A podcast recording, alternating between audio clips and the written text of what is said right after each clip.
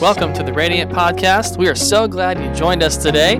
This podcast features messages, interviews, and discussions from Radiant Church located in Seneca, South Carolina. For more information about Radiant, visit radiantchurchsc.com. Here's today's episode.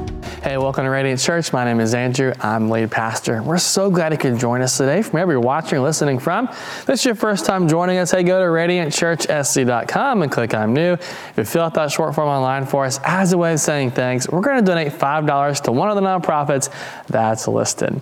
We are almost at the halfway point in the book of Daniel. We'll be in chapter 5 today.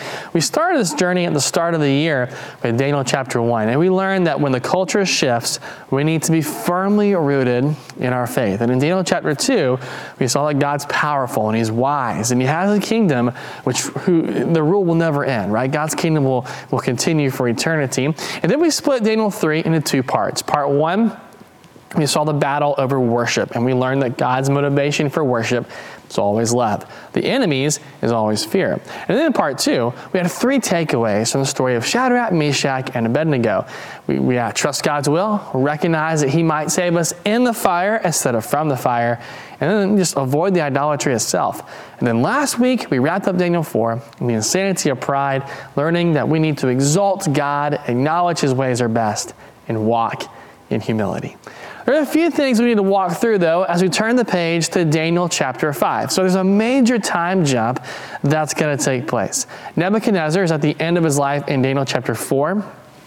He's completely out of the picture in Daniel chapter 5. He's, like 23 years out of the picture.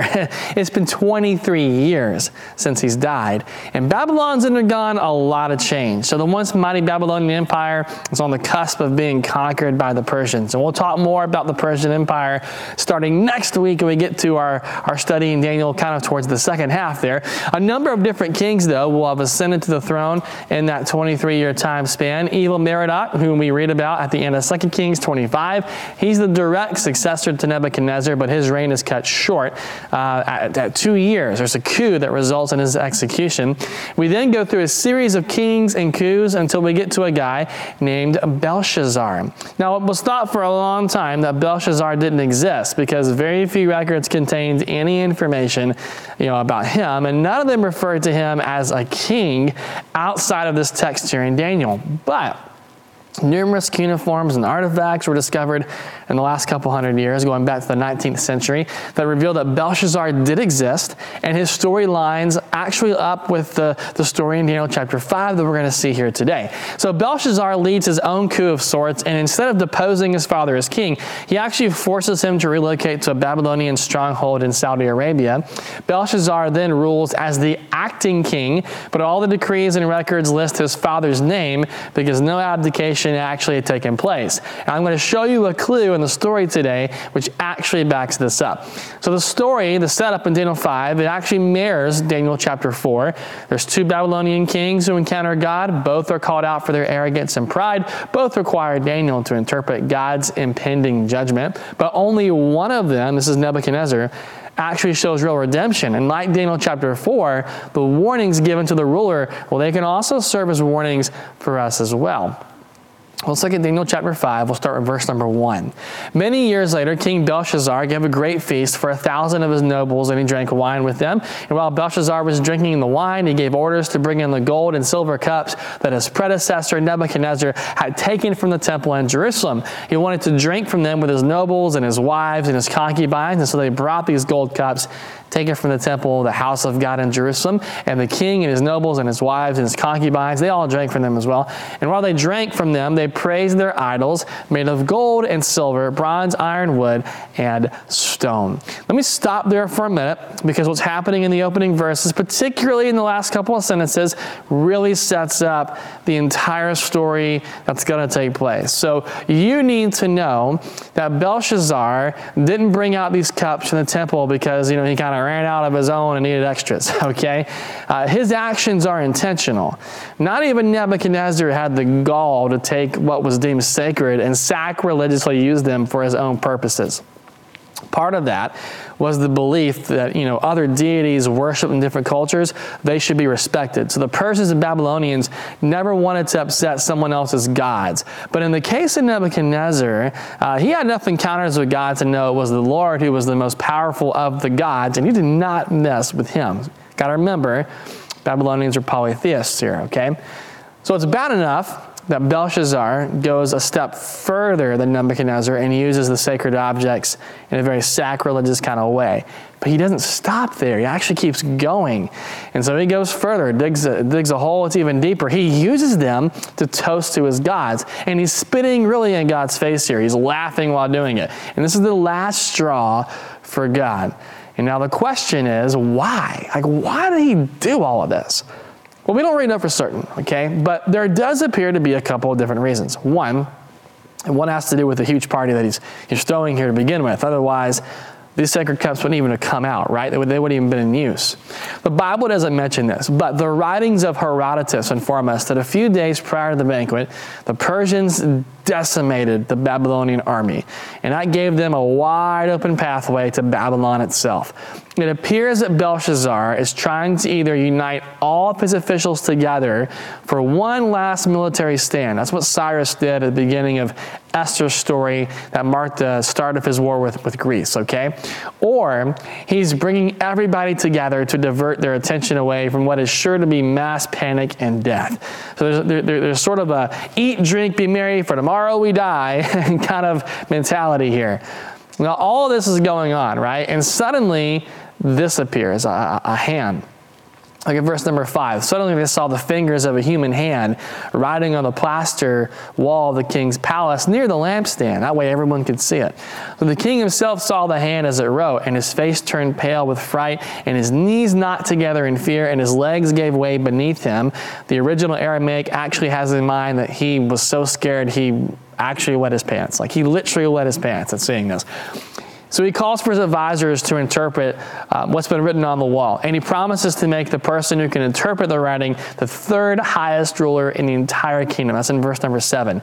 And that's the big clue we have about his, his role. So Belshazzar can't make that person who interprets the writing the second highest ruler because he's the second highest ruler, see? He, he, he has to make them the third. No one can interpret the writing, and it's not because they can't read it. The letters are, are written in almost certainly they're written in Aramaic. So the problem is not the letters, it's actually the words. The words are, are put together almost like a code. And so the Queen Mother hears about all of this, and we read in verses 10 through 12 that she advises Daniel be brought in. Now, a couple of things real quick. One, the queen mother is almost certainly Nebuchadnezzar's wife, and we know that she continued to wield a lot of influence in the king's court after Nebuchadnezzar's death. She would have had firsthand knowledge of Daniel and how he served Nebuchadnezzar and, and would have known right away okay, this is a problem Daniel can solve. Two, Belshazzar is not a fan, all right? He doesn't like Daniel. He doesn't think Daniel has a, a, place here at all. In fact, you know, he served his predecessor. He was an exile. So, in fact, when Daniel does arrive, this is how Belshazzar treats him. Look at verse 13. Are you Daniel, one of the exiles brought from Judah by my predecessor, King Nebuchadnezzar? So he reminds Daniel of his place, and then he reminds Daniel, uh, Nebuchadnezzar used you. I don't find you very useful. That's essentially what he's saying here. Two other times in verse, through verses 14 and 16, we read Belshazzar th- say things like, you know, I've heard or I'm told to indicate that he doesn't really endorse Daniel and what he's done. So co- contrast that with Nebuchadnezzar, right? Nebuchadnezzar speaks to Daniel in the previous stories we've read with language like, I know and I see. There's definitely tension here between you know Daniel and, and Belshazzar. And, and, Daniel himself, really, he's about 80 years old at this point, and he feels the same way. And we see that in how he responds in verses 18 through 21. Before he even gives the interpretation of the writing, he reminds Belshazzar about the power and greatness that Nebuchadnezzar's reign had. And that really contrasts with the weakness that Belshazzar exemplifies and the humility that Nebuchadnezzar also showed to the power of God. So after that start, you know, stinging rebuke, okay, he reads the writing on the wall and he interprets it. So look at verse 25. This is the message that was written. Mene, mene, tekel, and parsin. And this is what these words mean. Mene means numbered. God has numbered your days and brought it to an end. Tekel means weighed, and you've been weighed on the balance and you've not measured up. Parsin means divided. Your kingdom has been divided and given to the Medes and the Persians. Three words sealing Belshazzar's fate. Three warnings which help us avoid really the, the same here too. So let's start with the first mene it's repeated twice for emphasis. And so anytime you see repetition in successive fashion like that in scripture, it means that what's going to follow is certainly going to happen and there's no going back. So here it's already been decided. Belshazzar's time and subsequently Babylon's has come to an end and his days, they're numbered. And therein lies the first warning really to us. Don't forget your days are numbered. You know, we're living with a, a, very limited amount of time. And time is that one asset you can't reproduce. You can't grow it, you can't make more of it, you can't replicate it. It is here, it is gone. You know, you ever notice that we tend to squander what we think we have a lot of, and then we use wisely what we tend to think we have a very little amount of?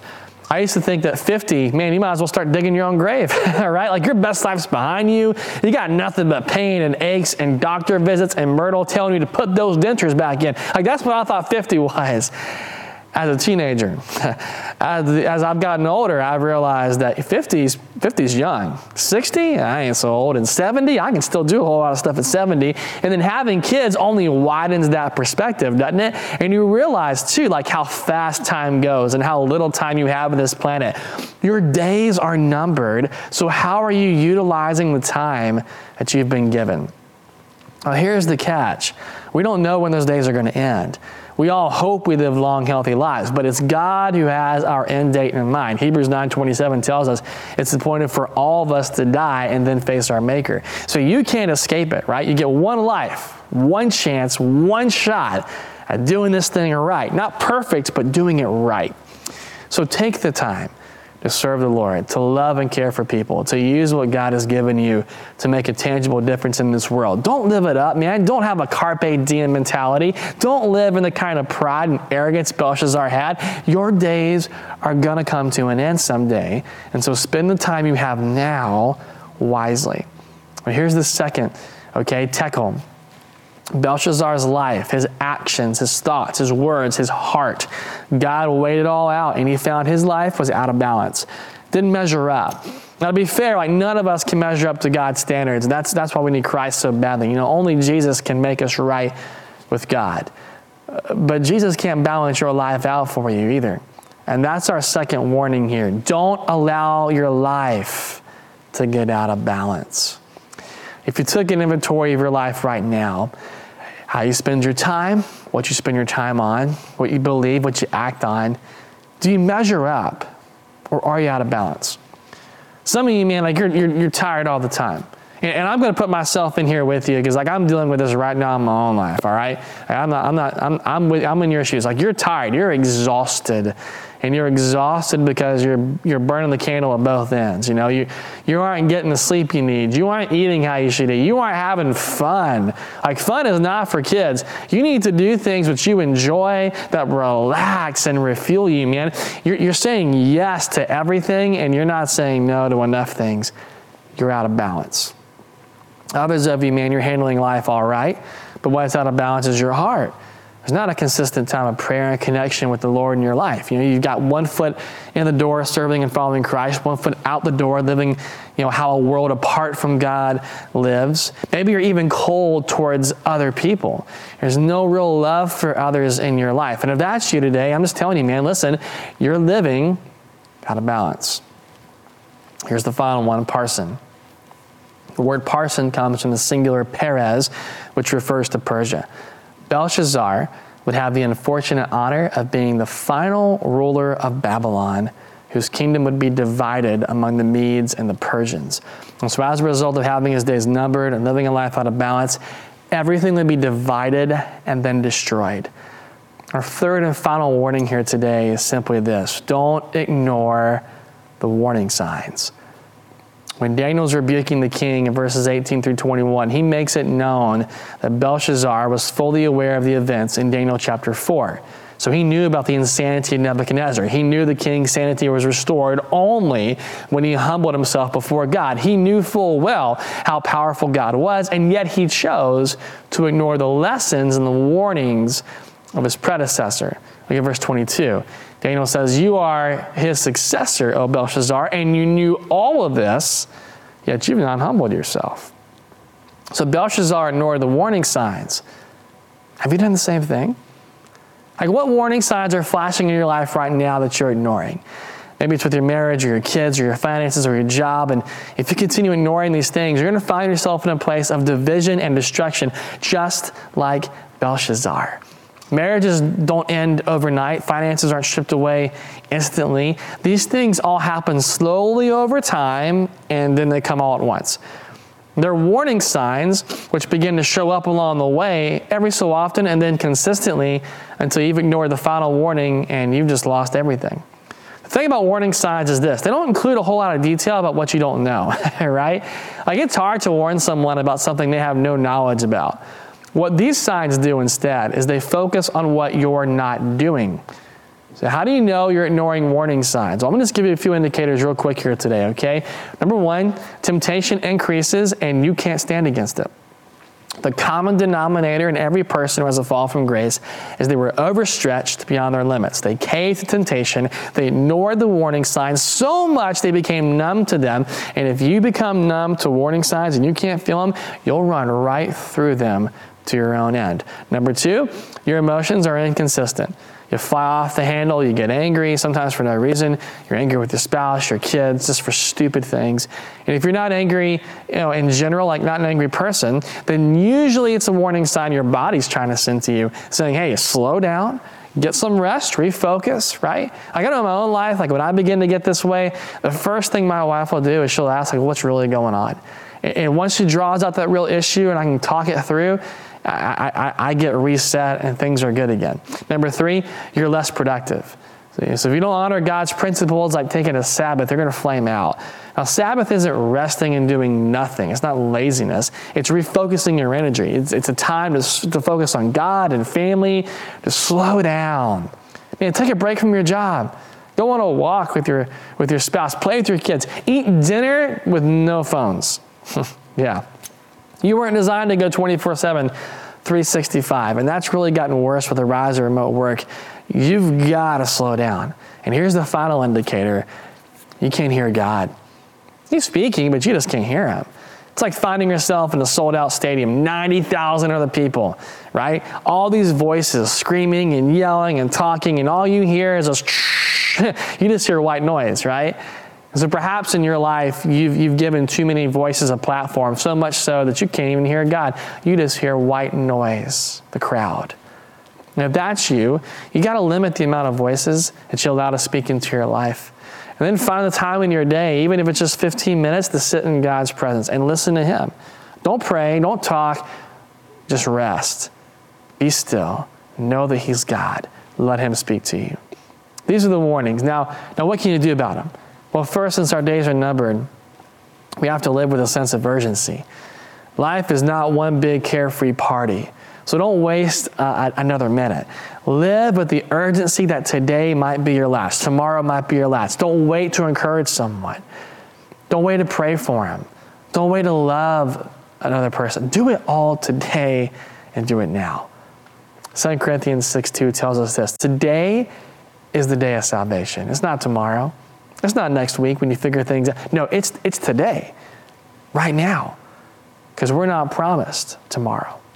And if our lives are out of balance, for ignoring warning signs, hey, remember, put first things first. Start with the most important things in your life first. Because order determines capacity. You tend to assign more energy and focus to the first things so you can handle them on a higher level than all the things below that on your priority list. That means you should take care of the first things first so everything else can be taken care of that follows. And try to be conscious of those first, the first part of the day, first day of the week, first day of the, you know, first, first month of the year, right? Be conscious of those types of things as well. The first things have the power to impact all the other things. Jesus gives a big tip on how to do this, by the way, in Matthew chapter 6. He says, Seek the kingdom of God above all else. and live righteously, and He'll give you everything. Not some things, not a few things, but everything that you need. Belshazzar ignored the warning signs and he paid a price. Look at this, verse 30. That very night, Belshazzar, the Babylonian king, was killed, and Darius the Mede took over the kingdom at the age of 62. Now, we'll talk more about Darius next time. A lot of rabbinical scholars have noted something I think is kind of interesting. They've, they've taken note of Genesis 11. And we see the beginning of Babylon is marked by a confusion of the language. And here in Daniel 5, we see it all come to an end in the exact same manner with the handwriting on the wall. Babylon's time has come to an end. Persia's is now beginning, and with it will come the fulfillment of a very important prophecy that Daniel gets to live to see. That's the return of the Jewish exiles back to Israel. We're going to cover more of that as we get into the second half of Daniel here in the coming weeks. But for now, I want to draw your attention back to these warnings. How are you spending the limited number of days that you have? Is your life, whether it's a, physical, emotional, spiritual, is, is your life out of balance? Are you in danger of ignoring the warning signs and careening towards destruction? My prayer for you today that you'll learn from this story, that you'll learn from Belshazzar's fate, and live with a sense of urgency that, you know, and put God first in your life. We are not promised tomorrow, so make the most of the time that you have today. Let me pray for you. Father, I love you. Thank you for those who are watching and listening right now, wherever they happen to be. Lord, I pray that you would work in every heart and life. Uh, Lord, I pray that you would draw us into a deeper walk with you, into a deeper connection with you. I pray, Lord, that we do not ignore the warning signs that, that are all around us. Lord, I, I pray that we uh, make it a habit to put the first things first. We make it a habit to live with a sense of urgency. May we realize our days are numbered and we should spend the time we have wisely. Spend it, God, doing the, the things that you've asked us to do, loving and serving you, loving and serving other people. Lord, I, I pray that our lives find that balance that, Lord, if we're out of balance with what we're saying and doing and living, may you bring us back to a place where we reprioritize our life, putting the first things first and, and getting back to where we should be. Father, I pray that we don't ignore the warning signs and we slow down and refocus, find that rest in you, so that we don't find ourselves sharing the same fate Belshazzar shared with our marriage or finances or relationships or family or careers, our, our own personal lives being divided and destroyed. May we, God, have you as first and foremost in our lives, and may everything else be added on to that, seeking your kingdom first that we do. We thank you and praise you for your goodness and your grace and who you are. We ask all this in your name. Amen. Thanks for listening. If you have any questions or would like to reach out to us, you can do so by emailing us at media at radiantchurchsc.com or visit one of our social accounts on Facebook, Instagram, or YouTube. If you like what you heard today, subscribe to our podcast so you don't miss any future episodes and give us a five star rating on the podcast platform that you listen to. We hope you have an amazing rest of your day.